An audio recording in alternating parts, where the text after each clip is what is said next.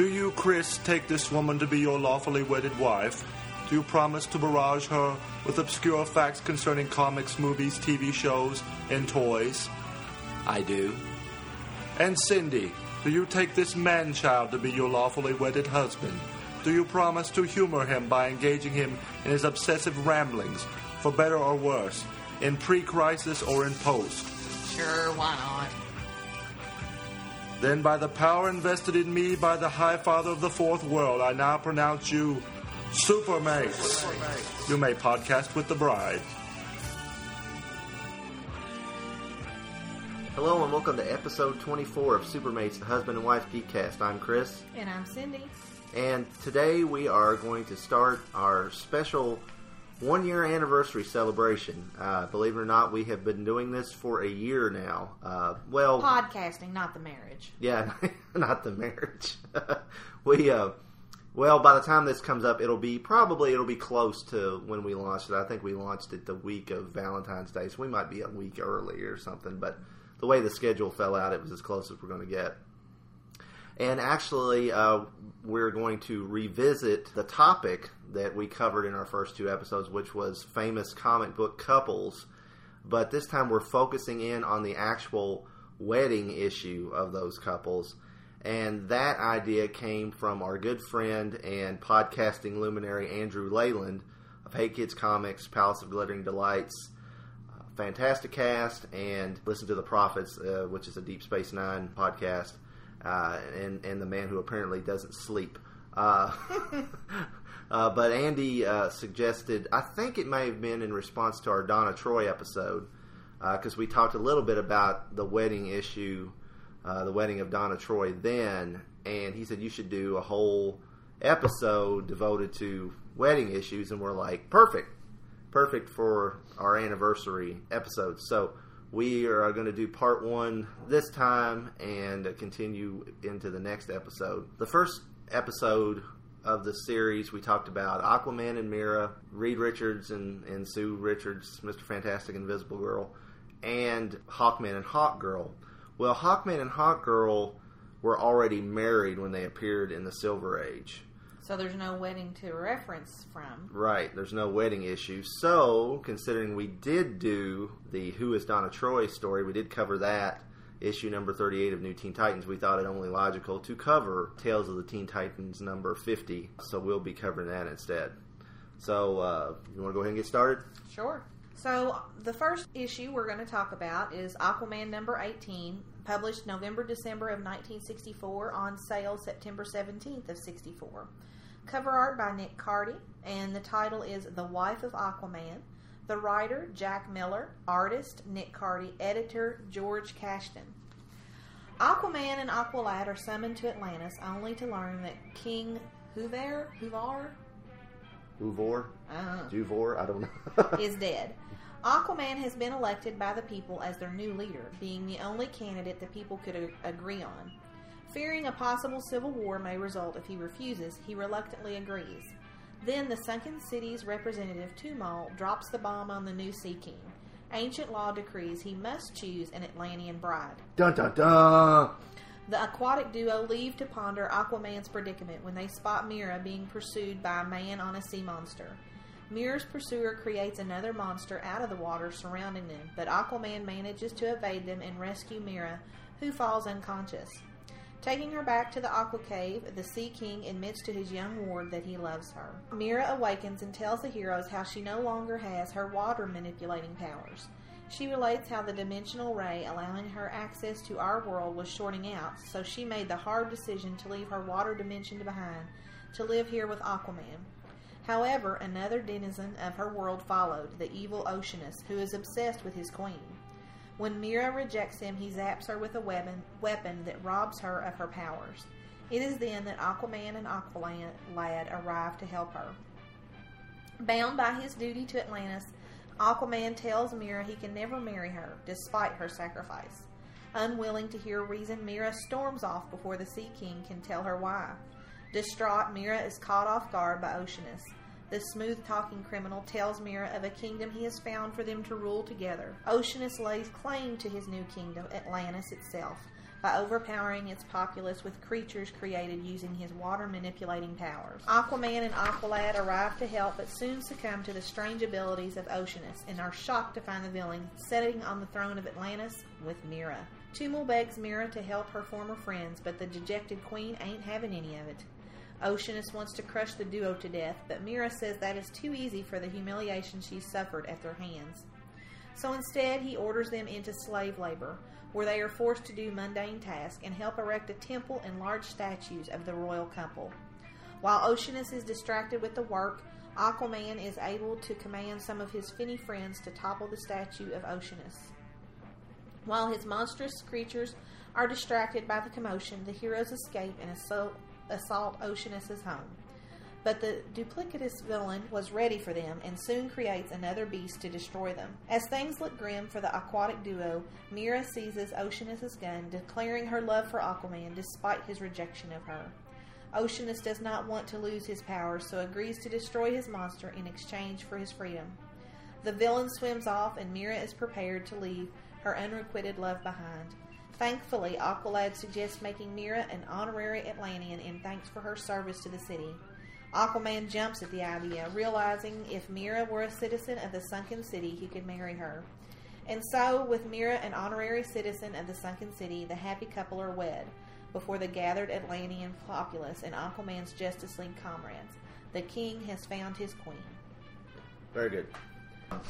You know, right off the bat, the uh, the cover to this one is, is, is really nice. I mean, Nick Cardy is one of the the best comic and, and commercial artists I think that, that's that's ever lived, in my opinion. I I think he's he's not really underrated because everybody does love him, but I don't think his name is brought up enough in comics as it should be. He's not he's not brought up often enough with the masters of the Silver and Bronze Age. So maybe you need to start something about Jose Garcia Lopez, praise be his name, and something with Nick Cardy. You know, there you go. Yeah, I'm sure Rob would help me support me with that, since uh, you know, he kind of he started that Jose thing, and uh, you know, he, obviously Nick Cardy did a lot for Aquaman. See, uh, so and obviously designed Mera and uh, and uh, other various other Aquaman characters, Black Manta, Ocean Master. The cover, you know, you got Aquaman and Aquaman. Aquaman, Aqualad. Well, it's not that it's not that kind of a wedding. Aquaman and Mera standing there amongst the Justice League members, and, and you, you get Robin and Aqualad, and it's just a, it's just a great cover. I mean, it totally tells you what's going to happen inside the story. But most kids were probably like, "Oh yeah, this is a you know this is a hoax. This is they're, they're gonna they're gonna pull it out in the end. They won't really get married." Right. But but they do. It's, it's kind of funny because Hawkman and Aquaman had met a few months earlier in the Brave and the Bold, number fifty-one, and he actually joined the Justice League this month hit. So I, I kind of think that he's there more as Aquaman's friend than a Justice Leaguer because he joined that same month. But it might have just been really, really good editorial coordination, which they didn't do very well back then. Oddly enough, Green Lantern doesn't seem to be in the comic or on the cover unless he's a shadowy figure. You know, maybe he's just like, "Oh man, dude, don't, there's no ball and chain for me. I ain't supporting you in this." You know. Well, or maybe he saw where Mera was batshit and run. I mean, come on. Um, I'm just putting that out there because, you know, we'll, we'll get to that as we get through the story, but hold on. You know, they, they do show Robin there at the wedding, but oddly enough, Kid Flash isn't, despite the three of those meeting, you know, Aqualad, Robin, and Kid Flash meeting in the, the proto Teen Titan origin and Brave and the Bold number fifty-four, uh, you know, a few months earlier. So it's it's kind of weird that, you know, since Flash is there and, and Batman and Robin are there, Kid Flash isn't, so...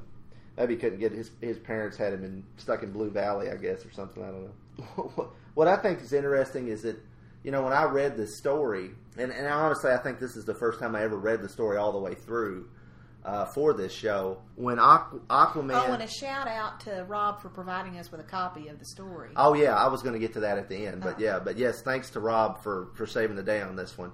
Uh, so, Rob provided us a copy of the story to review. So Aquaman shows up and they're like, "King Juvor's is dead. They've elected you king." It's interesting because in later years, it's revealed that Aquaman should be the king of Atlantis anyway because his mom was the queen.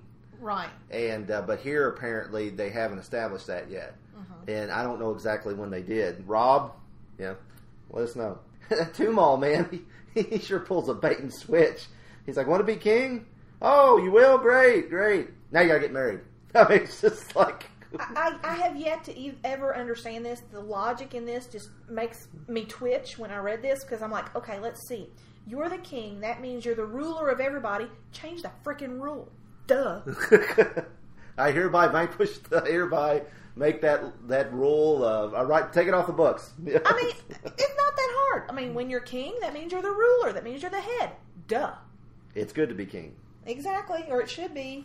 And you're right. The crown on his on Aquaman's head in this issue. Oh, honey, somebody needs to design better. Yeah, he I looks, mean, it looks be- it it looks worse than some of the Barbie crowns. Come on. It, it, yeah, he looks a little. He looks more like he's you know, Aquaman the the car dealer or something's like. Come down to King Aquaman's car dealership. We've got used cars. The prices are insane and outrageous, or something. The, you know, Aquaman and Aqualad take off to think about this, and they see Mera being chased by a monster. Uh, Mera had actually debuted in issue number eleven in September and October of sixty-three, and then she returned in thirteen and had been in every issue since. So she had, you know, become a member of the of the cast of the book. One thing that was kind of interesting is uh, the Mera and, and Oceanus, or Oceanus, or however you would say it, they're... constructs are very solid. They don't yes. look like they're made of water, which I think later on you get more of a... They look more watery. I think that was just, you know, at the beginning, and then they, you know, fine-tuned things as they went along. Yeah, I'm sure. The be- the most interesting thing about this story is how Mera just ditches her throne. You know, she's... And her people are perfectly fine with it. You know, maybe maybe she sucked as a queen. She's like... Well, what kills me is it's not like she and Aquaman were engaged already or anything else. It's just like, you know, I really like you. I know we haven't made any commitment to you, to each other, but I'm going to give up my position as queen because things might turn out better for us later. I'm like, what? Really? No. She's all like, peace out, homies. I got to get me a man. I mean... and, and their people are like, don't let the door hit you in the ass on the way out. You know, it's... Again, that crap, she's bipolar, dudes. I mean, here they are sowing the seeds for her mental issues later. Yeah, you, yeah, yeah. I mean, I'm serious. I mean, you know, and, and, and I know I know they have they have done... One thing that I will say about the New fifty-two, and I really honestly don't have a whole lot of good things to say about the New fifty-two, they have done a great job of making both Aquaman and Mera in the days immediately before the New fifty-two and in the New fifty-two. Very strong characters. They've done a great job with those two. They have erased a lot of the crap that accumulated on those characters, and especially Mera, because they did have her just be bat crap insane several times. And, you know, I know they, you know, Aquababy died and everything, and after that there was like no coming back. But I mean, if you look at this, you're like, but... You know, it's like, man, she's pretty irrational, but this is how women were portrayed in comics back then, unfortunately. I mean, you know, they... I'll they, wait till we get to the Fantastic Four. You ain't even... Oh, my gosh. I mean, unfortunately, it's just... I mean, it's it's like they make rash decisions, and they just go with their heart and don't think things through, and... And, uh, and they must be protected and rescued. Oh... uh, I think I'm going to punch you after we get finished with this, just for just for kicks and giggles. I didn't do anything. I didn't write this. Go punch Jack Miller. I don't know if he's probably not with us anymore, but Oceanus or Oceanus is a stalker. Just saying. Oh my gosh! I mean, he's like, you know, I'm going to lose all my people and everything else, but you know, I'm going to go get near him. Yeah. You know, he he robs her of her powers, mm-hmm. and you know, by by going through covers, thanks to Mike's Amazing World of, of, of Comics, I found out he doesn't. She doesn't get him back until issue number twenty-two, so she's without him for quite a while. You know, and then they rescue her, and, and then of course Aquaman has to be very obtuse when he's telling Mera he can't marry her. He can't just say, "Look, real quick, I'm the king of Atlantis now. I have to marry an Atlantean. We can't get married. I'm sorry." No, he's got to like just. I can't marry you. Long pause, long pause, long pause, long pause. then she leaves. You know, because if, if oh, it would have, you know, it, the story would have ended right there. If, exactly. Because then Aqualad because it's in the script. Because it's in it, or as Michael Bailey would say, "Cause comics, right?" Yeah. So. Logic class here is about to blow her gaskets on this, but oy. Uh, okay. Anyway, it doesn't take long for Mera to find some sloppy seconds in Oceanus. Mm-hmm. Yeah. So and and then when he attacks Atlantis, his torpedo men are really kind of disturbing looking. They're like, I could say they look like something that Mera's probably going to have to have use for later. I thought that as soon as I looked at them.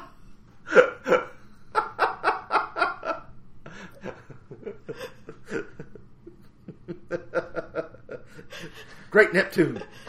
That's I mean, wrong. I was... oh, I hadn't thought of that. Oh, I did. Oh. But, you know. Wow. Atlantean marital aids. Okay. Uh, while they... Uh, okay, moving on. While they're under attack, one of the Atlanteans grouses about where the king is. Where's our king? Where, you know, he's not here. This will plague Aquaman for the rest of his printed history. Yes. Aquaman is, you know, he's the king, he's not the king, he's the king, he's not the king, he's the king again. Well, why is he not here? We're under attack, you know, blah, blah, blah. So it's, that's, yeah, that's an old chestnut, but it starts right here, apparently. So here's my question for you. Okay. Do we think that Mera is playing along with Oceanus to keep Aquaman and Aqualad alive? Or does she just have a change of heart at the end? I read this like several times, and I really can't say one way or the other. Because she's so, you know, mm-hmm. I kind of think she came up with the whole slave idea because, you know what, she was uber ticked, and she wanted to get a piece, a, you know, she wanted to take a strip of her flesh off of them. Mm. And so she, you know, that way, yeah, she's punishing them and everything else, but she's still keeping them alive, but she's still punishing them and sticking it to so them. So you at think the same it's a time. Little bit of both? Oh, yeah. Okay. Going as a woman? Oh, yeah. You know? Yeah. Because you can tick me off to no end, and I know eventually I'll forgive you, but at the same time, I want to make you suffer some. Nice. Thanks. Well, you know, one thing... I, I mean, eventually forgive you. If this was written now, they would definitely... If it was written, they would probably change it a, a lot, obviously. But if it was written now, they would write it in a way that you got the idea that, oh my God, he's going to kill him if I don't, like, drag this out. Right. And she would, you know, they'd make it more obvious that, that she, she'd be, like, overacting, you know, with it's like, fine, make them make them toil and suffer and blah, blah, blah, and then... There'd be, well, there wouldn't be a thought balloon. Well, it was her idea to make them slaves, remember? Yeah. Because, I mean... He wanted to kill them right he then. He wanted to kill them right then. And she's like, no, I, you know, I'm going to make them suffer. So, yeah. And it's not one of those, oh, I'm going to make them suffer for a couple hours or, you know, a day or whatever. It says it goes on for days and days. Yeah. So she really wanted to nail him to the wall. Well, the thing with Silver Age comics is a lot of times to make the story work... Characters will do some really awful things to one another, like, like any take any Superman comic from the sixties where he he pulls some kind of awful prank on his so-called friends to teach them a lesson, or you know Lois goes out of her way to you know it's like I want to know who Clark if Clark is Superman, so I'm just going to destroy his whole life to you know if to prove it, you know I mean, but at the end of the story we're supposed to be okay with them again, you know. That stuff doesn't fly nowadays. Right. I mean, you can't you can't forgive them in the in a modern story the way you could. So Mera could have really been like at the last minute, oh, he really is going to kill him. I better step in here, you know. Or she might have been playing along the whole time, or like you said, it might have been a little bit of both. But I could never quite decide. After I know I, I was unclear about that either, but I kind of think she didn't want him to die. Maybe she was giving herself time to figure out if she was going to forgive him or not. Yeah. Uh, you know, when Car- the... Uh, the she, she put him in the friend zone. She the friend zone. The, the, the, uh, when the octopi... I, I like saying the word octopi. When the octopi topple the Oceanus, sta- Oceanus statue, they do they topple the Mera, the Mera statue or... I don't or, know, because they just show the Oceanus Yeah, so statue. Did they put one up of Aquaman later, or is there still just a statue of Mera there? You know, it kind of makes you wonder. Mm. She, Mera really looks like she's ready to use that ray gun at the end. I mean, the look on her face, I mean... I do say, though, in throughout the whole thing, Nick Cardy draw, draws a wonderful woman. He needs to work on eyes. Mm. Not saying, I mean, I know I couldn't do any better because I can't draw a straight line, but her eyes look anime and freaky, and they don't match with Aquaman and Aqualad and the rest of the Atlanteans. Her eyes, her facial expressions are what? Sorry. Mm. It was a personal nitpick for me. Disagree. Completely. Disagree. I, he, a lot of times artists will draw a woman's eyes bigger than a man's to, you know, that's just a... something to accentuate. She looks like she was being goosed with a cattle prod. I'm not going to complain about any way that Nick Cardy drew Mera, because he draws her as a curvy, very, you know, that's my type of woman. You know me. I like the curvy women's. This is good, because look who you're married to. That's right. You know, thank goodness Aqualad has a brain. You know, he solves a big problem of the issue. You know, he cuts through all the melodrama, and he's like, hey, you can make her a, a citizen of Atlantis and then marry her, you know, because she just, of course he says, she just helped save everybody. And I'm thinking, yeah, but she also just enslaved everybody for like Which, a month. Here's the thing. Aquaman's like, yes, I hereby make you an honorary citizen of Atlantis so that I can marry you. So he made a decree. He was the king. He did it. So why didn't he just, at the very beginning of the frickin' story, strike down the law that said he had to marry an Atlantean? I don't know. Logic glass. Boom, boom, boom. Ah, you gave me too much sugar at lunch. I, I guess. I guess. Uh, so we get to page, the last page. The, the Justice League show up, and uh, you know, Superman's head is. Kurt Swan drop, drops by and draws Superman's head, or they pay, do a paste up, because that's definitely not a Nick Cardy Superman. That's a Kurt, Kurt Swan Superman. Now, I'm, can I tell you my before we get to this next little blurb? Yeah, sure. Let me tell you what's wrong with this wedding. Okay. Okay. He was going to build her, Oceanus was going to build her a temple and statues and all these days, you know, oh, to have this wedding. But she marries Aquaman, the man that she left her world for, and she doesn't even get a freaking dress. What the crap? That's true. She just married. She's in her and, green flipper outfit. Yeah, and he's. I mean, Aquaman's just in his old regular everyday duds. Oh well. Yeah. I mean, come on. It's supposed to be a little special. He doesn't even have his crown on, does he? No. Yeah, he doesn't have his crown on. I mean, of course, he looks like a. Person. I have an issue with that. She's just got a little veil. Woohoo. Yeah. No, no. Well, you know, it's it's interesting, you know, nowadays. And they had time enough to get everybody to come in, you know, Wonder Man, not one Wonder Man, Wonder Woman and Batman, and everybody came in for the wedding. Can they not make a dress? I, I mean, you know, come on. See, if Green Lantern were there, he could have made her a dress. I'm telling you. Ring, but he wasn't there. No, but he was busy off dealing with his bat crap woman, Carol Ferris. So That's there you right. go. That's right. Uh You know, it's interesting because nowadays, whenever there's anything that could, could possibly require the, the hero to change their costume or to be in a like a themed outfit that's similar to their costume, they do it. You know, like you like right now, I'm thinking she could have wore a dress similar to to her. Uh, what's that? The the anime. Uh, what's it called? The anim- Amerikami or oh, whatever. Yeah, yeah, the anime uh, versions of the superheroines. Uh, she could have worn something like that.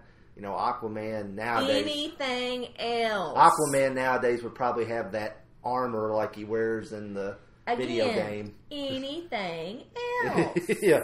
Or a, or a green... Or an orange and green tux. He'd look like Dumb and Dumber. He'd look like Green Bay Packers. Yeah. Or the Dolphins. You know, I think uh, it's it's kind of interesting because they had a, a... You know, the way comic... time goes, it's, it, you know, Aquaman I think was a bi-monthly book, so uh, eleven months later Aquababy debuts. Mm-hmm. So if you go, you know, I don't know how you figure that out where it's bi-monthly and this and that, but it didn't take them long. You know, they must have had a productive honeymoon or, you know, something, you know. So hey, it's eleven months. It's not like she was knocked up when they got married. That's true. So there you go. That's true. As far as I know, Aquaman is the first superhero wedding Uh, featuring a title character. Like I said, Hawkman and Hawkgirl are already married.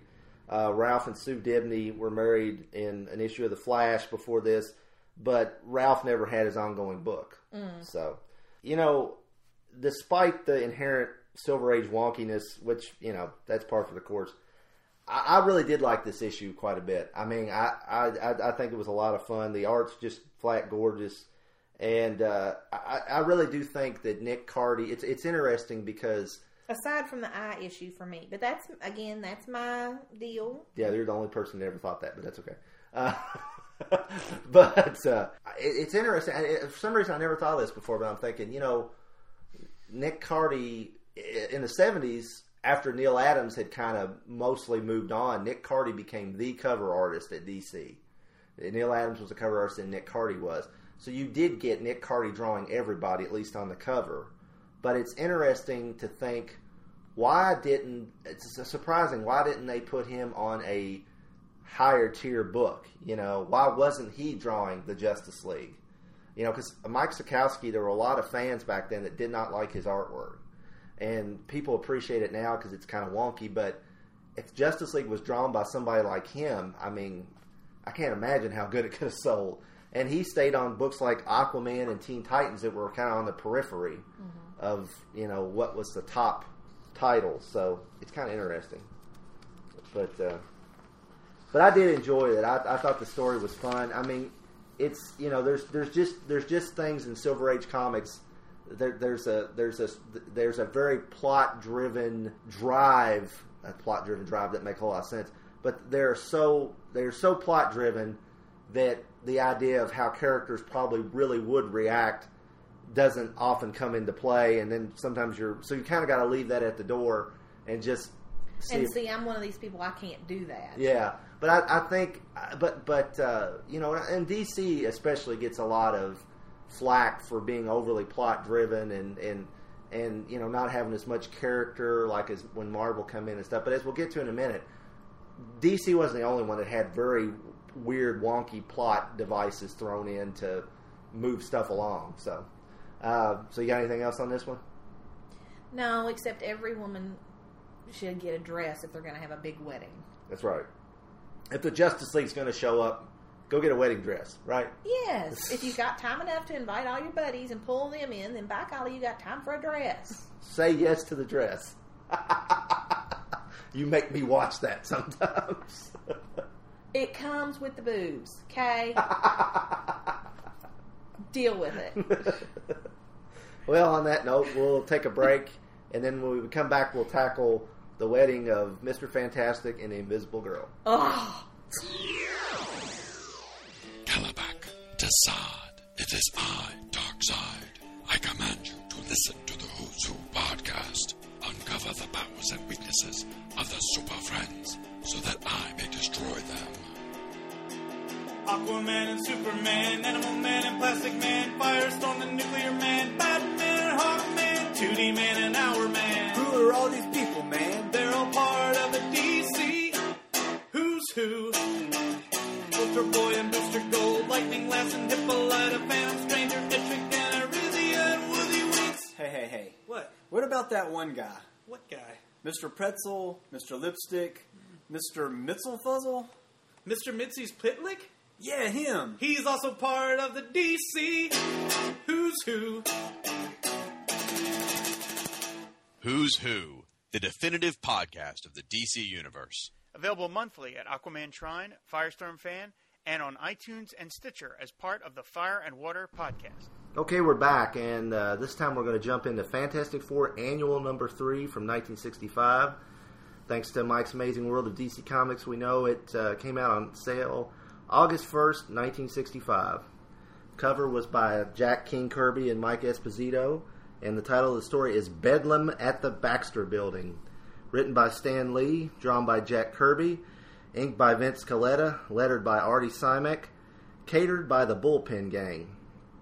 In his castle in Latveria, Doctor Doom reads the newspaper headline proclaiming this as the day that his enemy Reed Richards, a k a. Mister Fantastic, will wed Sue Storm, the Invisible Girl.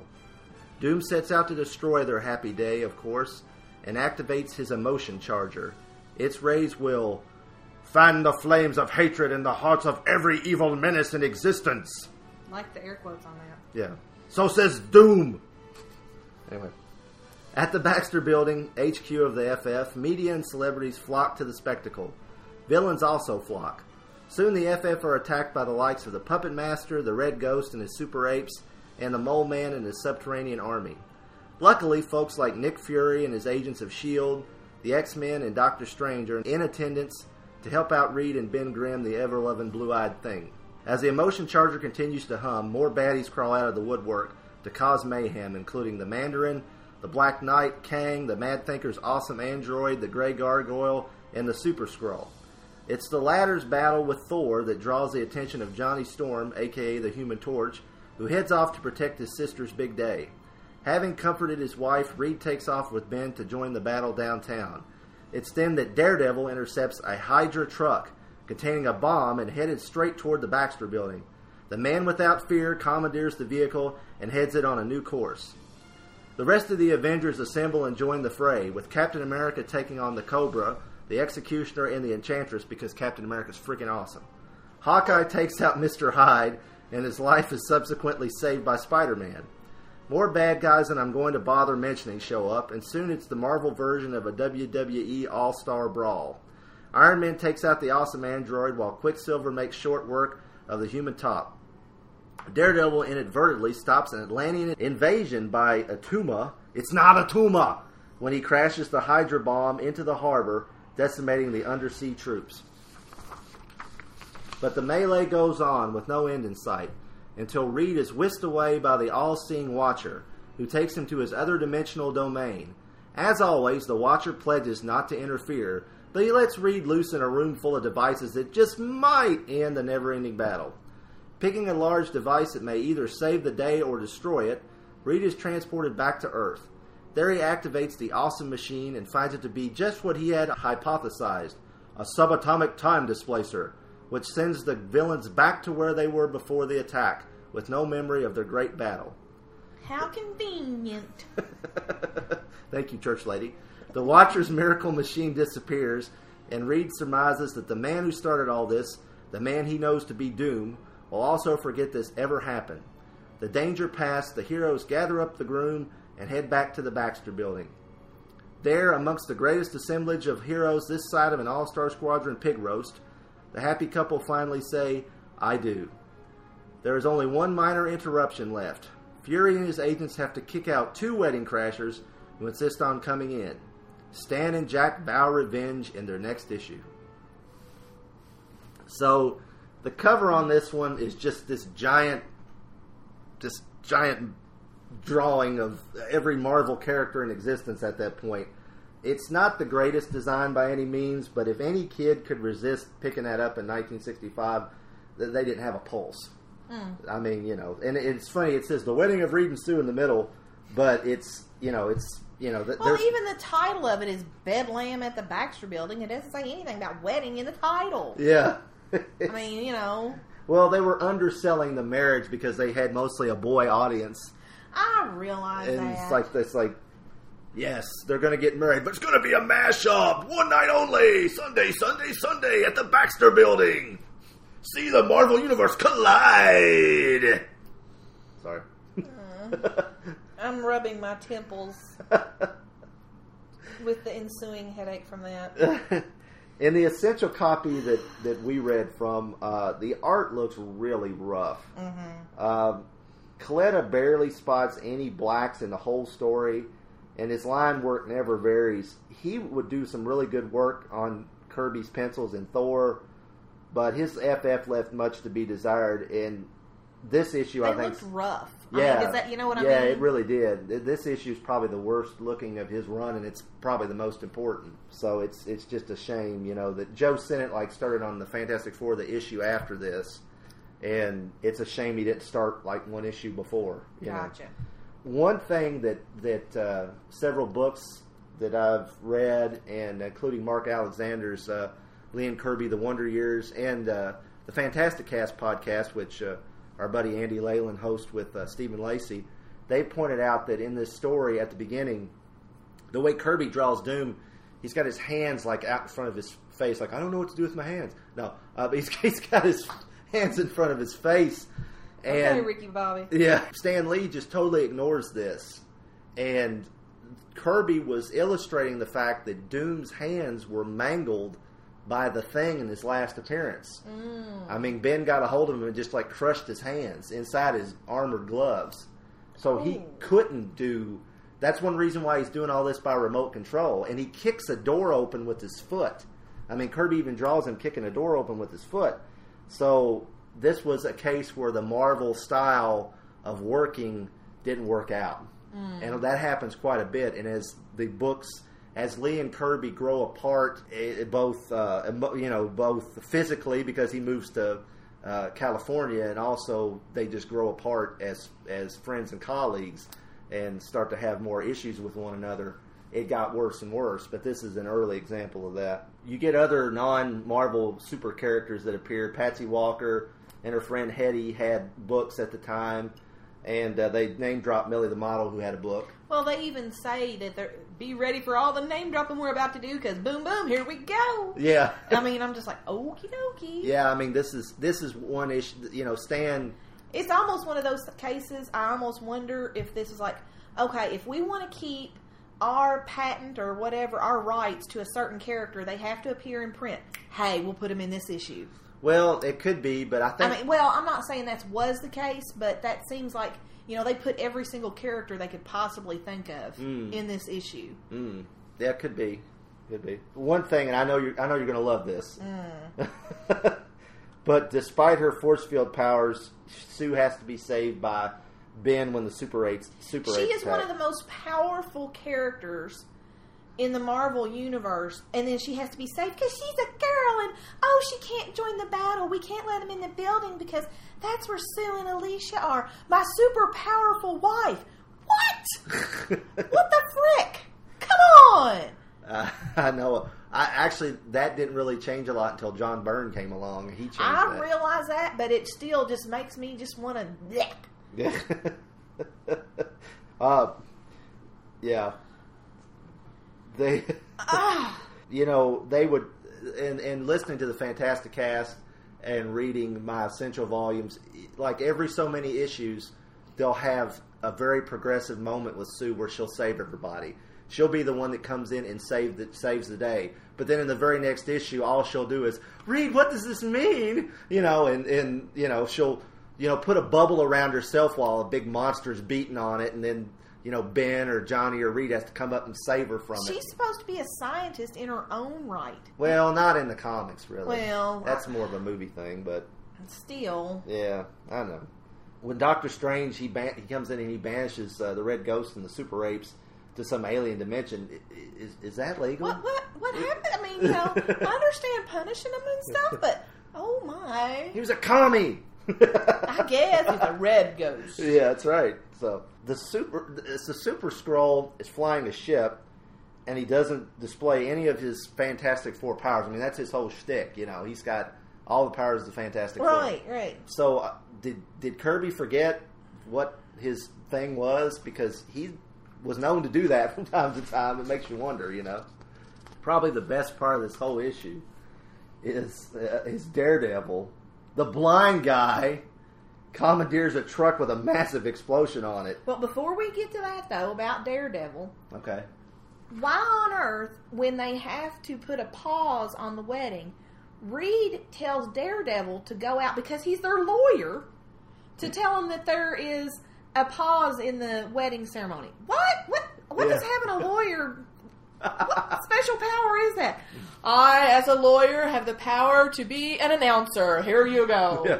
It's like, I am legally, I, Matt, I'm Matt Murdock, defense attorney. I am legally obligated to let you all know that the wedding will be postponed indefinitely until there's... I mean, he says, as you're, you know, because you're our lawyer. What? Well, he has power of attorney over the Fantastic Four, I, I guess. guess. I mean... Yeah, I didn't write that. That's a good point. I, I... And when he walks up to them, you know, all of a sudden, you know, when they went and saved Alicia and Sue and all that junk, they were in nice tuxes. He walks up to Matt Mur- Murdock, and suddenly they're in costume. Yeah, I don't, yeah. I mean, from panel to panel. Unstable molecules. I don't I know. Mean, I, don't, I don't know. I mean, Ben even is down to his little shorty things. I mean, what? He didn't want to ruin his tux. Get in a fight, I guess, but... I mean, yeah. Come on. Yeah, it's from one panel to the next, you're right. Yeah. But so Murdoch turns into Daredevil, of course, because he tells he tells uh, Foggy and uh, and Karen to go tell the people. Like Reed tells him, go announce it to everybody, and then it's like, okay, I will. And then he's like, hey, Foggy, go do this. And yeah, then he yeah. ta- it's like, so it's even like the power of attorney and the power of the attorney's partner. You know, it's like he he run he runs off, which I guess he was an equal partner, but you know, and then and then he runs off, turns to Daredevil, and he jumps into the Hydra truck, and he drives it through downtown Manhattan. The blind guy. With super senses, I don't really actually have an issue with that. I, I don't know about him drive, driving a car, though. A truck with a bomb on it. He flips and does all that crap. He'd be all right. Okay. I don't know. Spider-Man's got one a one-panel appearance, and it is most definitely a photostat of Ditko art from the cover of Amazing Spider-Man number nineteen, which was probably a good thing because all hail Jack Kirby, but man, he never could draw Spider-Man. Sorry. If Ditko wasn't inking him, he couldn't draw Spider-Man. Then Attuma, it's not Attuma, I gotta say it every time, is said to intercept the ray meant for Namor. Uh, and also Stan informs us that the Hulk didn't get zapped because they were out of range, so they were too far out of range, so I guess Doom just set the ray for downtown Manhattan. But I don't know. I mean, all these people come up and everything else. I mean, if he couldn't, if his hands were crippled from typing, what did he do? Have voice recognition software that said, okay, I want you to get the Hulk and Namor and this and that, and, you know, the, all these people. Did he name them all or what? I, I don't mean, know. I mean, how did that work out? I mean, would, wouldn't there have been, like, you know, it just got the superhero, su- super villains.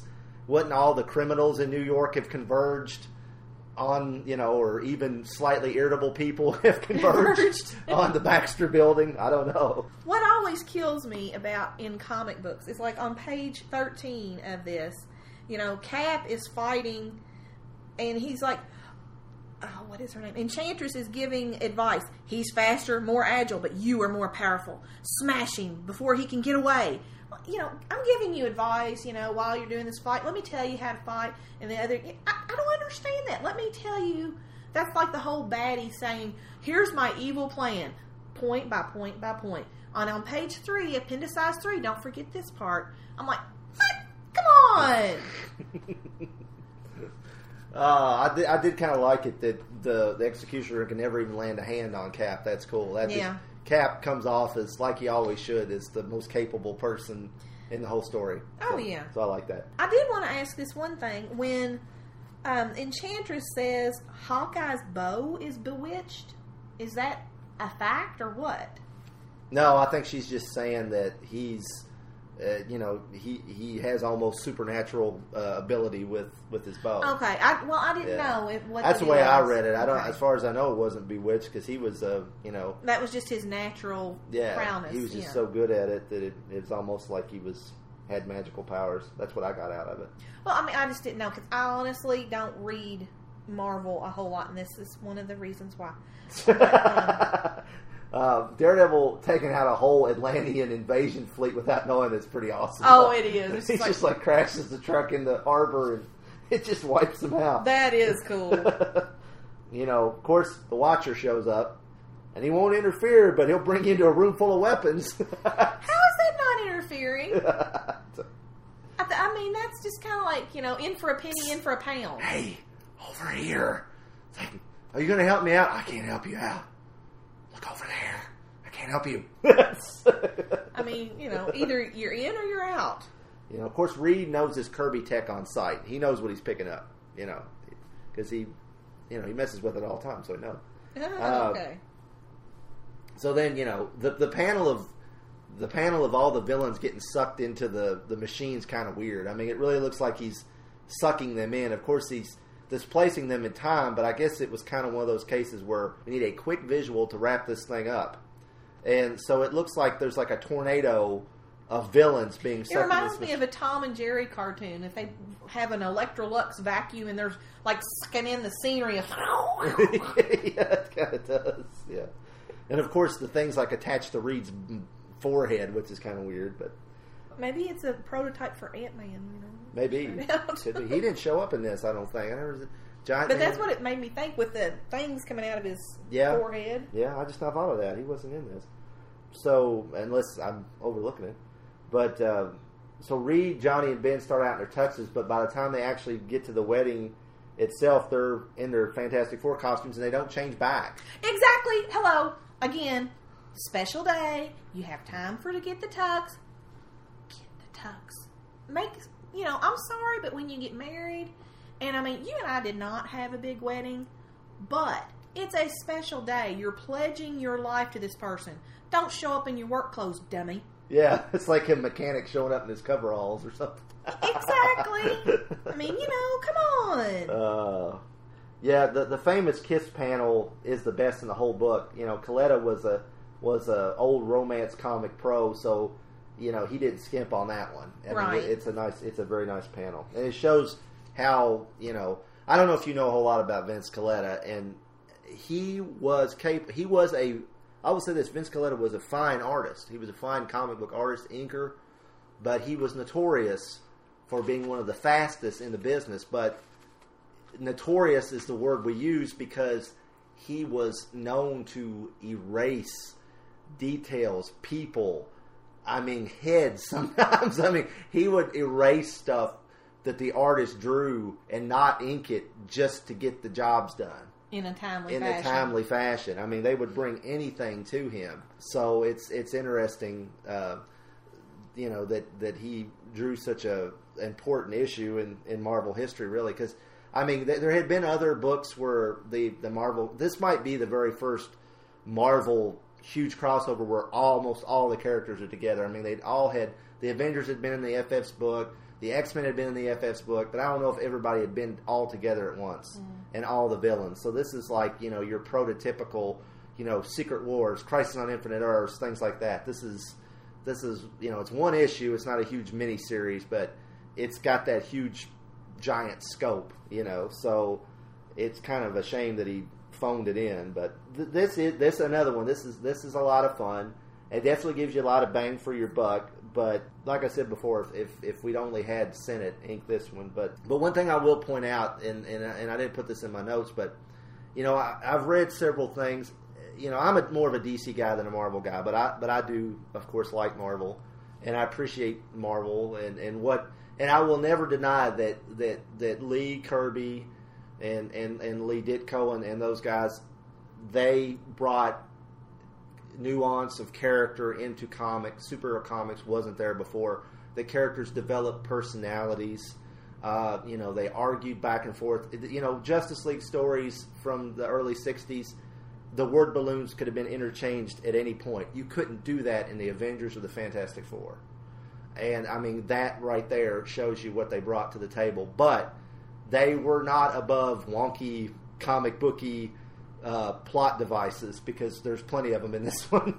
So it's not like they were the height of realism either, and they shouldn't be. It's a superhero comic. You know, if you want realism, then go outside, you know, but to, to me, but I, I just want to make that point. You know, I, I read that a lot, that, that uh, you know, the D C comics were just so far removed from reality and this and that. And as far as characterization and stuff, yes, I would agree with that, but it's the actual plots and goings on in the stories, no, that, there wasn't that much of a difference, honestly. And in fact, a lot of times the D C plots were a lot more well thought out, at least. Uh, but they, Marvel made up for it with the great characterization, you know. So it's you get six and one half dozen of the other. Uh, Kurt Busiek and Alex Ross, they weave the wedding into the Marvel series, and there's a great, you know, full page painting of Reed and Sue kissing with the. The Marvel heroes in the pews of the of the well, it looks like the it looks like a church, but it's the Baxter Building, because they're in the Baxter Building, but there's pews. But uh, and they even put the Beatles like hidden in there uh, because you know it was nineteen sixty-five. The Beatles would have been there, but uh, it, it's it's interesting because they this at the same time that these this issue was coming out, the first big Sentinel storyline was going on in the X-Men. And they, they weave the mutant hysteria in with the wedding. And in fact, the character Phil Sheldon, he gets uh, the lead character that, that that Marvel is told through. Marvel's is told through. He actually gets involved with all the crazy mutant uh, witch hunting and everything. The people, the riots and, and everything, and he looks down at a newspaper, and, he, and it says, you know, Reed and Sue get married, and he's like, my God, that was this afternoon. I mean, and it just shows you how it, it's it's a really just, you know, it always sticks in my head how they juxtapose those, the happiest of happy days and then this awful event. You know, it's actually really, really powerful the way they do that. But uh, that's all I got. What do you got? Well, just one, this was just one last little thing. You know, they're in the, they're having the wedding and everything. This is right, the panel right before the kiss. And this goes back to, why on earth is Iron Man in costume in the pew? Because they just ran over to the, and had the wedding. Because he came in as Tony Stark, didn't he? Originally, but. And again, I mean, we saw how his suit forms around him. Why didn't he unform it around him in there? I don't know if it did at that point. I don't think he had the suitcase armor yet, so he might not have been. So he must have ran from the from the Baxter Building, got his armor on, came back, and he's like, "I ain't taking this shit off. I'm just gonna go on a wedding like this." The other thing about it is everybody else is looking as Reed and Sue exchange vows and everything else, but then you've got Nick Fury over here in the corner looking at the reader, kind of like, yeah, I'm letting you see this private moment. Behave yourself. Yeah. You know? Or maybe he's looking out for, you know, wedding crashers like Stan and Jack, which uh, it's kind of, I, I think it's kind of neat because the Stan and Jack bit, it's kind of meta, but it really works within the Marvel Universe because they were known to be creating comics based on the Fantastic Four's adventures. Mm-hmm. So they could be there in story as well as a wink-wink to the reader that gotcha. They're there. So it, it works both ways. So I thought it was kind of neat. You never see their faces there. You just, they're in top hats and long coats, but it's neat.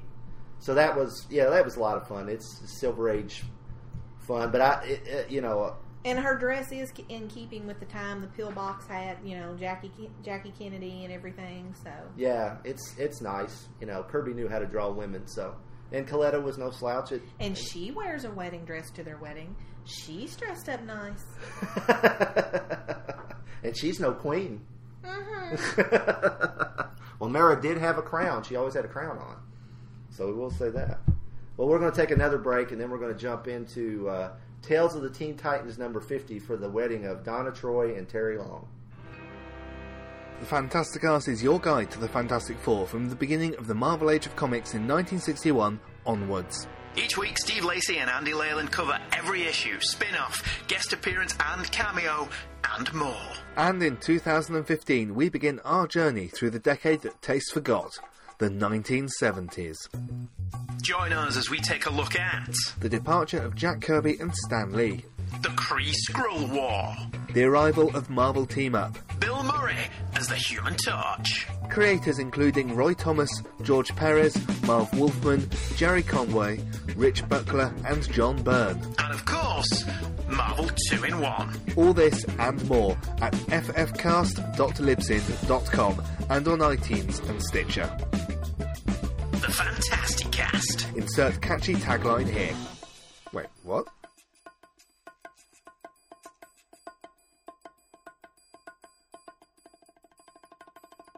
Okay, so we're back, and uh, we're going to talk about Tales of the Teen Titans number fifty, as we said. It was released February of... No, wait a minute. Its uh, date is February nineteen eighty-five. On sale date, November eighth, nineteen eighty-four. Cover by George Perez, and the title of the story is We Are Gathered Here Today. The uh, credits read thusly in the comic: Marv Wolfman, writer, co-plotter; George Perez, penciler, co-plotter; Mike DiCarlo and Dick Giordano, inkers; lettered by John Costanza, colored by Adrian Roy. Special thanks to Carol Flynn for the designs of the gowns of the bridal party, edited by Marv Wolfman and George Perez.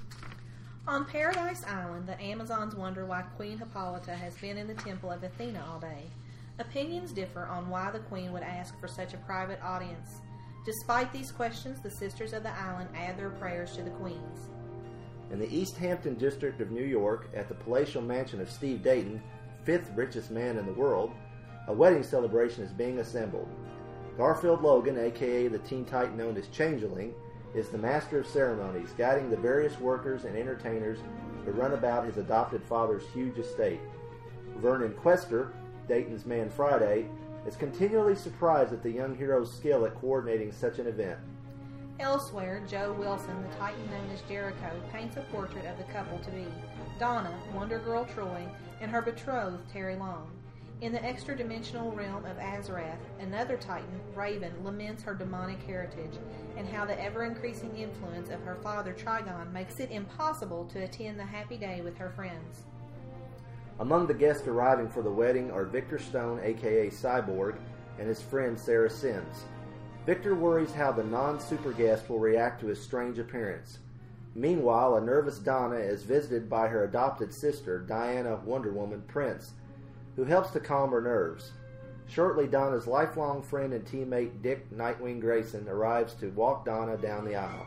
Amongst friends and family, both Titanic and, and not, Donna and Teri are wed. After the vows are exchanged, the various wedding party members and guests mingle. Questar finds Aqualad and Aquagirl recharging their Atlantean powers by skinny dipping in the pool. Reserve Titans contemplate normal lives away from costumes and criminals. The Titan known as Lilith, Diana, and Questor all notice a strange sound or presence behind an otherwise innocent door. Dick Grayson manages to fully reconcile with his mentor and former partner, Bruce Batman Wayne. When Victor Stone's appearance is not noticed by any of the guests, Gar relates how his stepfather is using his powerful Mento helmet to cast an illusion on Cyborg.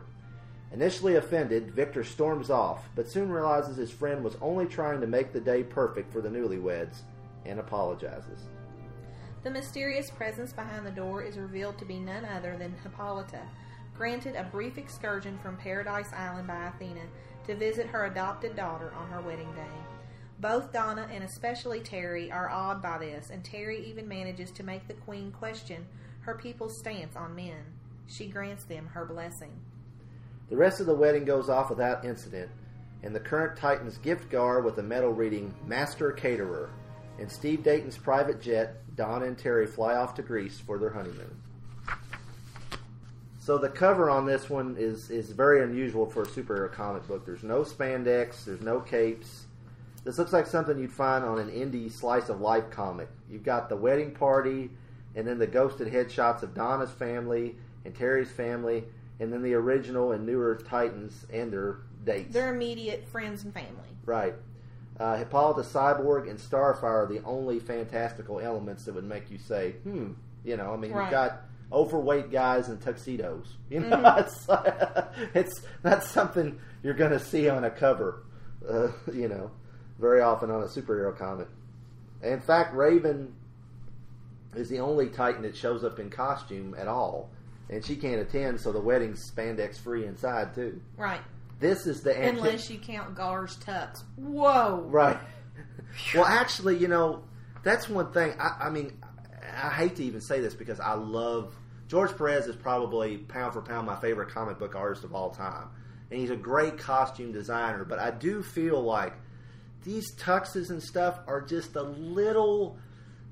Do you think they're slightly outdated for nineteen eighty-four? No. You don't think so? No. Okay. At that time, it was all frou-frou and everything else. I mean, honestly, it might have been a little bit ahead of its time. Because, mm, I mean, I know I had... Two of my cousins got married in, like, eighty and eighty-one. And so... I, You have to think, too, that where we live, it's kind of, we're about five years behind. So, well, that might be true, too. But I don't know, I just thought maybe the, well, and, and honestly, the, the tuxes might be blue more just so they'll show up better in a comic versus mm-hmm. being black. I mean, Teri's kind of rocking the Sean Connery, James Bond tux, right. Except for the frilly shirt, so. Which would have been perfectly in keeping for the eighties. Yeah, so, so. it, yeah, so maybe not. Okay. I'm, you know, go by you because, you know, I have no fashion sense, so. Uh, you do okay, baby. I just go with you when you buy clothes. uh, this comic is the antithesis of the, the Fantastic Four wedding. Exactly, exactly. Oh my gosh, yes. Yeah, because, you know, and, and Wolfman and Perez, they wanted to pull off a, a comic book wedding without all the supervillains attacking. Mm-hmm. Uh, I mean, the, the the F F is the, the prototypical superhero wedding. Right. This is the the opposite, the polar opposite of it, where there's no, almost no superheroic elements to it beyond what there needs to be to, to you know, because Hippolyta is Donna's adopted mother, so it makes right. sense that she would show up. And then, of course, the Titans members. Uh, there's a lot of little Easter eggs. The the lighting guy looks a lot like George Lucas. Mm-hmm. Uh, things like that. Um, Quester was a supporting character throughout the series. When you saw Steve Dayton's mansion, you saw him. He always acted like he had a stick up his butt, and he was constantly getting on Gar uh, for being irresponsible. So this kind of turned their relationship around quite a bit here. This issue was actually published during the first year of the Baxter series experiment. That was an experiment where D C took their most popular titles and they launched a new volume of it, direct sales only. So they did it with uh, Legion of Superheroes, Titans, and later on they did it with The Outsiders. And basically what they did was they kept the newsstand comic. For a year they they they had two new titles, two titles with new material. And they basically set the Baxter series, or direct only title, in the future. So the current issue of the New Teen Titans, the new series, was on issue number five, and it was at the end of the whole Trigon takes over, Raven, you know, grows an extra set of eyes and turns red and all that. So this is actually, it's coming out of the same month, but this is before that. So it was kind of really strange, and it, and it, as a fan who didn't have access to a comic book shop, and I don't know, I just never thought about trying to subscribe. It kind of put me off, honestly. It felt like I was getting screwed out of getting to read the storyline, what yeah. was what was going on. So I think, and ultimately, it was kind of the first middle finger to the newsstand. Yeah, that, you know, and I think that ended up comics ended up shooting themselves in the foot with that, but it was just wrong-headed. But anyway, so we see Steve Dayton. You know, he's uh, Mento, the fresh maker. Can you explain to me how he's the stepfather of Gar? I was very confused by that. Um. Without going the rough version, and there's holes in my Doom Patrol knowledge, but uh, basically uh, Gar showed up in uh, Doom Patrol. He had a a, a, a very evil guardian, uh, a guy named Galtry, I think was his name. He was a jerk and, and really just kind of cruel and mean to, to Gar, and he had those powers from his, his, his parents. They were they were scientists in the jungle and right. I know that part. Oh, okay, okay, yeah. okay. Well, so eventually uh, the Doom Patrol get into it with uh, Galtry, and they basically take Gar away from him. And and Steve Dayton Mento married Rita Farr, the Elastigirl, mm-hmm. and they adopted him. So I was just trying to figure out the whole stepfather thing. That's what threw me. Well, they kept saying it, he really, really shouldn't be. Should be called his adopted father, not his stepfather. That's what threw me. Yeah, I don't know okay. why they used That's... that term, or foster father, but they did use that term, and I never have quite understood okay, that. Okay, that's what I was confused yeah, it's, about. I don't think okay. that was quite the term they should have used, but they did use it. He was always kind of an unstable character. He was like basically obsessed with with Rita Farr and became a superhero. He used his money, his fortune, and his scientific knowledge and his company to basically make himself a superhero. Oh. To win her affection. Uh-huh. So he was kind of an unstable guy to begin with. And then when the Doom Patrol all died, you know, he was out searching for him. And he kind of went back crap. And he went back and forth between, you know, how stable he was. So it's... Uh, It's it, it was, and he ended up going really bat crap later on after this storyline, and yeah, it was kind of bad. But here he seems to be battling alcoholism and as well as depression. So okay, well, I just was no, no, wondering about fine. that term. I was... Yeah, you know, Donna's step family and, and several other characters from, from Who Is Donna Troy that we covered are seen here. The old lady from the the orphanage and. And uh, uh, Miss Cassidy, was her name Cassidy? Does that sound right? That sounds right. Yeah. I think Elmira Cassidy or something like that. That's just off the top of my head. I didn't write it down because I forgot. Uh, I wonder if the mother who adopted her but wanted to keep her house more was there. Yeah, she was. She's the one that's there. That's she's on the cover. That those are stepdad and her and her her adopted mom. Her st- adopted stepdad or adopted mom are up in the. They're right above Dick, mm. right there. So that's them. Yeah. Yeah, the one who wanted to keep her house more. Of all your logic last moments, I think that was the worst because you just like, oh my God, I never even thought of that. And that story is held up so high. And I now I cannot think of it without, it's like, oh my God, she really did want to keep that house more than she wanted to keep her kid. Because she wouldn't have been in the same house. Exactly. Maybe if they'd said she was able to...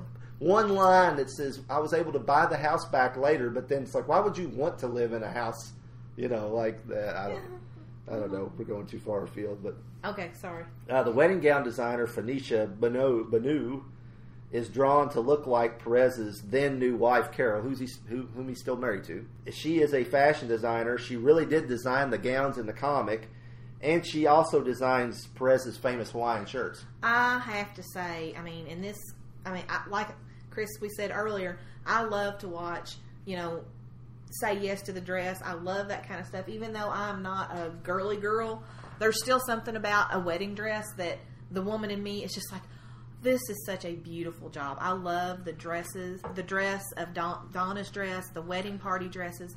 They are just absolutely gorgeous. Hats off to you, Miss Miss Carol. I mean, you did an awesome job. You mm-hmm. really did. Yeah, and it and there's just enough of that. She's kind of got that Greek flavor, mm-hmm. just enough of it to her dress, but without, you know, going overboard. Exactly. That she's like, it's a nod to it without being... telegraphing, I'm from Paradise Island, you know. Yeah, I mean, exactly, exactly. To people that don't need to know that. Although, Donna, I never, Donna never... Well, what's one thing in the New Teen Titans that, you know, and, and I think maybe we were starting to... It was ahead of its time, and maybe we were starting to get to that point where secret identities were kind of being left behind in comics, but...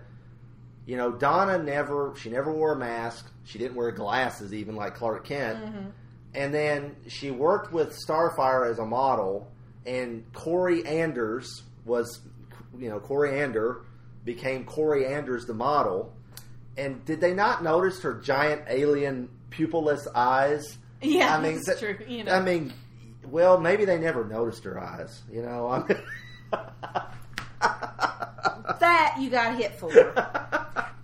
Hey, I'm just, I'm just saying. Continue on. But, you know, and, and then, I mean, then you got Gar. I mean, Gar actually was known to be Changeling. Okay, he he was known to be Beast Boy, then Changeling. He was on like a sci-fi T V show that was supposed to be like Star Trek, uh, cross between Star Trek and Space nineteen ninety-nine, uh, in between his Titan and Doom, Doom Patrol and Titan gigs. And but then you had Cyborg. It's like, it, you know, it's no wonder in later times Dick would wear like a disguise when he went out with Corey, because maybe somebody brought up, you know, you're really going to blow Batman's secret identity yeah. by hanging out with these people.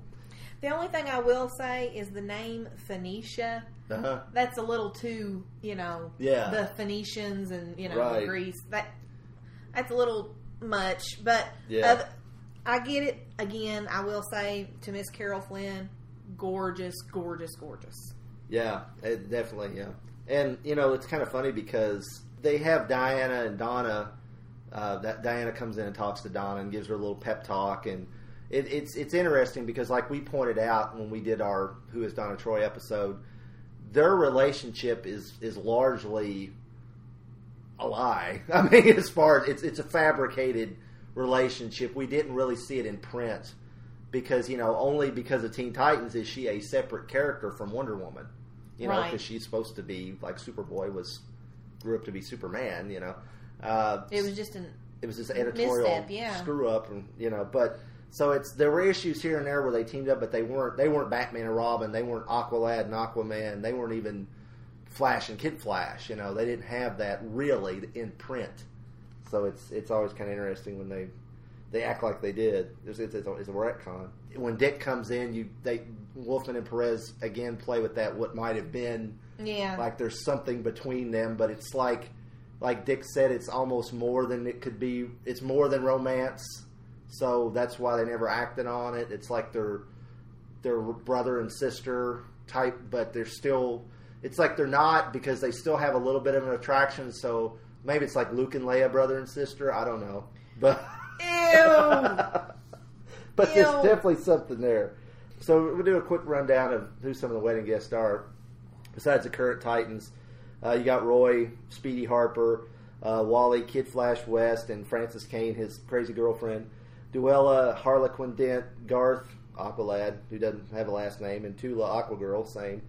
Some guy, Clark Kent, I don't know who he is, and Lana Lang, uh, Hank, Hawk, and Don Dove Hall.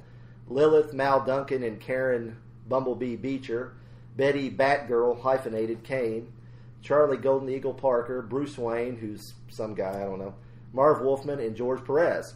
uh, that we see. I think th- I think the colorist is in there too. Uh, no, not the colorist. Maybe the letterer. Um, he might have been. Dep- I couldn't exactly remember what he looked like. I remember reading that somewhere, but I couldn't find it. There's a blonde guy with a mustache that's somebody. I don't know which one he was, but he's somebody that worked on the book. Is it... You mean it's not in our ten pages of notes? No, I couldn't find it, so... Sorry. Uh, who was the letterer on this one? Oh, John Costanza. It might have been him. It might. I think it might have been him, the blonde guy with the mustache. He turns right toward the camera mm. as you are in the panel. Uh, when I was a kid, I bought this off the stands. And uh, the skinny dipping scene was pretty racy for a nine-year-old me. Oh, yeah. It's like, I'm just like, oh, they're naked. I'm not even sure. I probably didn't even know what that meant, you know. It's like, oh, you know. They don't have any clothes on. Oh, why do I feel weird? Uh, why don't my shorts fit anymore? uh, you know, considering most of the Titans are just barely out of their teens, poor Mal sure has gone to pot fast. He's pretty chunky for a former superhero in his early early twenties. His early twenties. Yeah. That's the thing, and we'll, I think I, I'll get to that later. But Wolfman really portrayed them all as being older. They called them Teen Titans, but they they were more like their late tw- the late twenties Titans is what it felt like, you know, to me. Uh, I'm not really sure why Clark Kent, Lana Lang are there. Uh, you know, Superman helped out the Titans a bit, but and Wolfman wrote Action Comics for a bit in the eighties, but it's. That was kind of the, really, Superman? You know.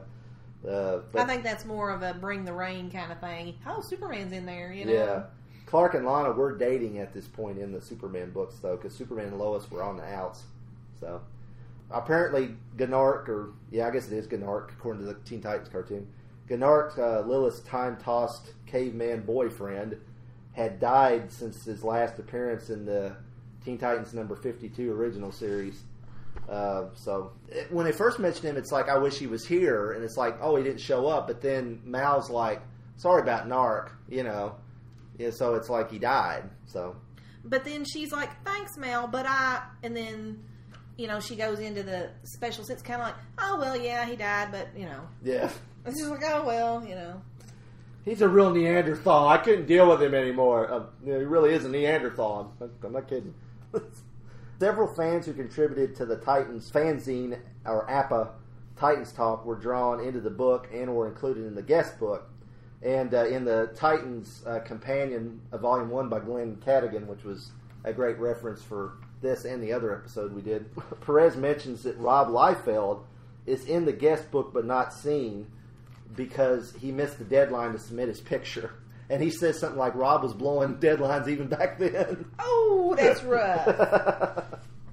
the, the, the scene, as a as a huge Batman fan, the scene between Bruce and Dick is nice. There, there was a very long, drawn-out, never-ending storyline in the Batman titles about Nocturna trying to adopt Jason Todd out from under Bruce. So they mention that there. And but then Dick's like, you know, why didn't you try to adopt me? And uh, I, I always wondered, well, they, they said why he didn't try to adopt him in the Untold Legend of the Batman, which we covered. Mm-hmm. The judge is like, since you're a bachelor, I can't let you adopt him outright, but I can make him your ward or something, you know. Right, right. So it's like, why didn't they go to that, you know? But of all the Titans, Starfire is, is, isn't given much to do in this one. You know, she's there, she's, you know, in the bridal party or whatever, but... You know, maybe they didn't want to show up the bride. I don't know. She just doesn't give them much to do. I don't know, though. I say that, you say that, but on page thirty, they're talking about, you know, Miss Andrews, my name's Mike Price, and I bought your poster when it came out. You know, a little yeah. creepy, you know, middle-aged man macking on her and everything. And right. The women are like, oh, you know, she must be a bitch just because she's pretty. And, you know, they don't want to like her just because she's pretty. And she's a, a sweet, she's portrayed at this stage as a sweet person. She didn't doesn't become the slut that she becomes later. Yeah, yeah that so, that know. all you know that that that runs right through me. It, you know, that portrayal of her is is uh, as just you know promiscuous and screw anything. That wasn't in the original books. I don't know where that came from, but she never slept around with anybody. It was her and Dick, and that was it. And that was, it's almost like, you know, them pigeonholing Captain Kirk into It's even worse than that, because Captain Kirk did sleep around some, but I mean, he didn't sleep with every woman that come on Star Trek. But it, it's, I don't know where that came from, and it just, it really, it really made me mad that when they did that, especially because they market, you know, Starfire on the Teen Titans cartoon, and oh no, our everything. Little girl has action figures of Starfire, and they just make her a total slut. But anyway, so I don't know. Sorry, derailed. Terry comments to Hank and Don Hall, "I thought you were older." This is, I think we may have brought this up on the Alan Brennard episode we oh, did. Okay. But this is a direct jab at Alan Brennard, who wrote the story in the Brave and the Bold one eighty-one, which featured Batman teaming up with an aged and washed out Hawk and Dove, despite the fact that their Titan contemporaries were still teens. So that was kind of a thumb his nose at Alan Brennard, but then Alan Brennard turned around and thumbed his nose at, at Wolfman in the in the Christmas story with Dead Man, where Kara's at the end of it, you know, yeah. Supergirl. Dick confronts the former Harlequin, saying she's too old to be Two-Face's daughter, as she claimed, because she was she first showed up, she was the Joker's daughter, and she was a Riddler's daughter, and she was Catwoman's daughter, and then finally, she became the Harlequin in the Titans book, and then she revealed she was really Harvey Dent's daughter. He says she's too old for that. Perez really draws her to look like a middle-aged woman. Oh, she looks like she's at least forties. Yeah, at least. This is like the one acknowledgement of the seventies, one of the few acknowledgments, I will say, of the seventies Titans uh, series. Uh, Wolfman, in particular, wasn't a fan of that, of that run at all, and after this, they pretty much erased her from history post-Crisis, and then uh, post-Zero Hour, they eventually brought her back. But, you know, this is kind of her one, this is the one time she's even mentioned in the New Teen Titans run.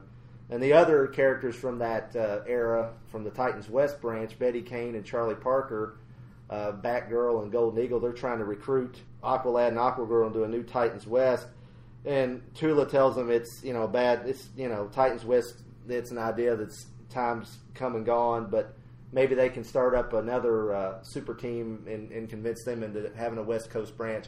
West Coast Avengers had just come out oh, at this okay. point, so I was uh, wondering about that. Yeah, the mystery behind the door. You know, when you first the first time you read this, makes you think there's going to be some supervillain attack. Yes, and especially where they had Lilith pick up on it. That's right. The part that I was like.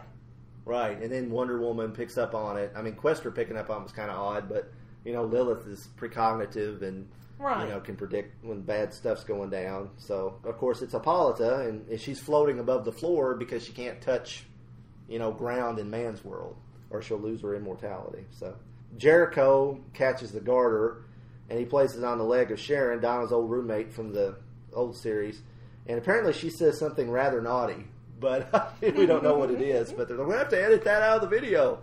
You know, it's it's kind of sad. Don and Terry would be happy for a while, shown as a strong couple. They even have a kid. But some comic pros really, really hated Terry. If you read that Titans Companion, some of the editors that came on the book like totally hated the character. They didn't get the point of Donna. The, Donna, who was always the mother hen of the Titans, the very st- the most stable member, finding a, a normal man to settle down with. Right. Uh, they just, they couldn't stand him. So they, Which they, might be the whole reason she never fell in love with Dick. Yeah. So they had him turned into a cheating scumbag, and they divorced, and, and then him and their kid was killed in a car wreck. Yay, modern comics! What happened to Terry's little girl? I don't know if they ever did anything with that, because, yeah, he had a daughter by his previous marriage. Because she was there. Yeah, I know. And how much older was he than Donna? He was supposed to be in his thirties pretty good, I think. Wow. They, they, yeah. They had inter- That's kind of skeevy. Yeah, they had... I didn't know that. Yeah, or maybe his late twenties, but... Okay, I can handle late twenties. But, when but he was know, a history professor with, you know, I think that he had, I think he had tenure, so... Ew. Yeah, I mean, he was he was the older man. I mean, they introduced him early on in the series. I think they introduced him in that day day in the life issue, like number eight of the series. So this is number fifty. So he'd been around for about forty-two issues. So, ew. Uh, according to uh, and he that's and in this comic, I mean, he keeps making naughty references, and you know. He got him a young thing, and that just, ew. I'd have to look it up. There's people probably saying, no, he's only supposed to be twenty-eight or something. But I, I for some reason, I'm thinking he was in his thirties. But I, I mean, you know. I hope you're wrong. Yeah, I, I don't know. But, uh, but anyway. So, according to Titans Companion Volume one again, uh, George Perez contributed a lot to this issue's plotting and the wedding in general. His first wedding had been huge, and he had recently gotten married to Carol Flynn, as we said. So he was, you know, happy in love and everything. And, and apparently Wolfman's marriage to his wife, Michelle, who was a colorist in comics, was kind of falling apart at the time. So oh. he brought the, he brought the, Perez brought the happy. He, well, George Perez, when we met him, I mean, he just seems like a jovial, nice fella. Oh, yeah. I mean, I mean it, I think that's just his personality. Yeah, I think so, too. Yeah, I've, I've never heard anything, anybody ever say anything bad about George Perez that's ever met him. So, and speaking of Perez, he, he said he felt that the Titans' popularity allowed them to get away with a comic with no superheroes or villains and, and, and none of them even on the cover. And he said, you know, had this book not been D C's best-selling title, they probably would have never got away with it. They would have had to have had some superheroic element to it. As far as the art goes, it's George Perez, so it's great. Uh, but Mike DeCarlo's inks, he he, he kind of tended to overpower who he was working on. He's not a bad match with Perez, but, you know, his style's a little chiseled looking. Mm. Uh, you know, it, it. I he did some other inks over Perez, but I think Perez is, was doing layouts in some of those, and it was even more DeCarlo than Perez. But here, you get a pretty good balance of Perez. You can see Dick Giordano uh, here and there in the inking icon. Uh, DeCarlo was actually Giordano's assistant, uh, and he became a very uh, prolific inker at D C during this period. He ended up inking Batman for a long time after this. Again, like we said with the Who is Donna Troy, this is a true, mature comic. Yes, some of the dialogue now seems kind of flowery, and it's a little purple and overwrought, maybe, for modern audiences. But there's, you know, there's no doubt that these characters, they're they're indeed mature. You know, mm-hmm. They are well-rounded people. They come across that way. You know, they may be a bit too mature for quote-unquote teen characters. But, you know, like I said, Wolfman always wrote them a bit older than they should have been, but there's no guts, no blood, no swearing, and no dismemberment. No, and no cleavage. No, not even from Starfire. But, I mean, I'm serious. Yeah. You know, yeah, she's covered up in this one. Yes. Unfortunately, by the time Wolfman had Dick and Starfire's wedding in New Titans uh, number one hundred, the second series was retitled New Titans number one hundred, it was disrupted by a possessed raven and, you know, typical bad comic book wedding. So right. How times change, you know, unfortunately. But, uh, so you got anything else on this one? No, just again, just a beautiful, beautiful dress. I love it. I mean. So you know, that's your favorite out of these three for sure, right? Oh, for sure. Yeah. You know, it is, it is one of those that it delivers what it needs to. And it it is a nod to what comics could be if they were allowed to be. Mm. And they're a nod to the fact that, guess what? Everybody's not a knucklehead that needs, like you said, dismemberment, guts, cleavage. You can have a quiet issue. Yeah, yes. They would never publish that comic in a, in a, a modern superhero no. comic nowadays. That story would never see print that way. This speaks to the fact that comic readers have intelligence. Yes. Yeah. Yes. Yes. I agree. So before we go, you've actually flown on your own to another podcast. I have. I was very uh, excited to be asked to be on Disney Indiana, and it's disney indiana dot com. And I got to speak with Tracy and Sarah about Um, all the non-Disney princesses. So that was pretty cool.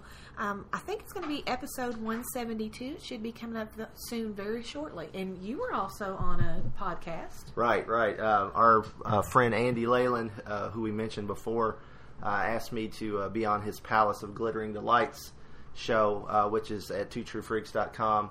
And uh, we actually talked about two Star Trek annuals that D C put out, but we talked about Star Trek in general. Now, I'm not exactly sure when that episode's going to go up, but it'll probably be up, you know, fairly soon. So right, keep right. an eye out. You should always listen to Palace anyway. But and Disney Indiana, uh, if, if uh, any of you haven't listened to it before, that's a great Disney uh, podcast. Covers all things Disney, which includes Marvel and Star Wars, any property that, that Disney has. We've run the trailer on right, our show right. before.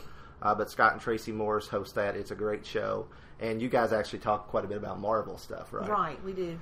Um, and Tracy asked my, Sarah and myself to be on it, and Sarah handled the Star Wars angle, and I handled the superheroes, and so even talked about Jessie the Yodeling Cowgirl. So that's cool. So keep an eye out for that, or an ear out for that.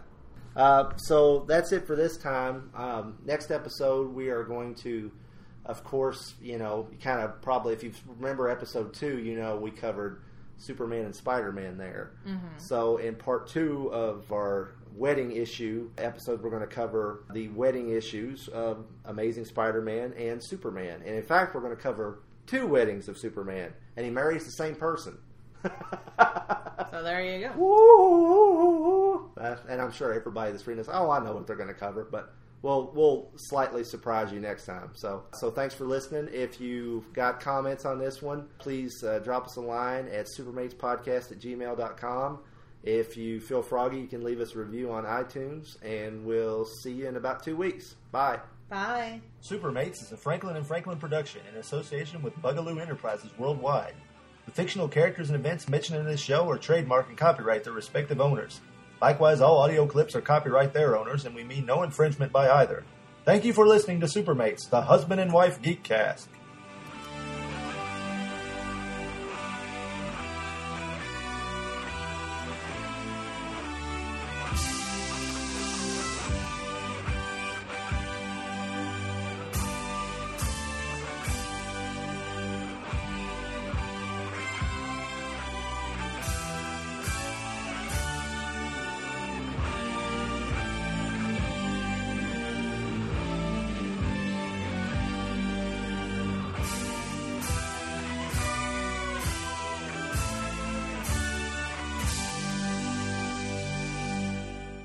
Dearly beloved, we are gathered here today to join Reed Richards and Sue Storm together in holy matrimony. What is it? Venice is sinking into the Adriatic. Oh boy, that's a biggie. Can we just skip to the end? Yeah, uh, the love these two share. No, the very end. Yeah, great. Uh, you have the rings? Oh.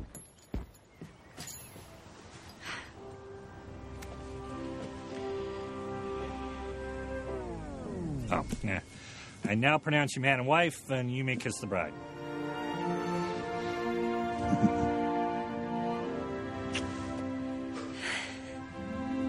Okay.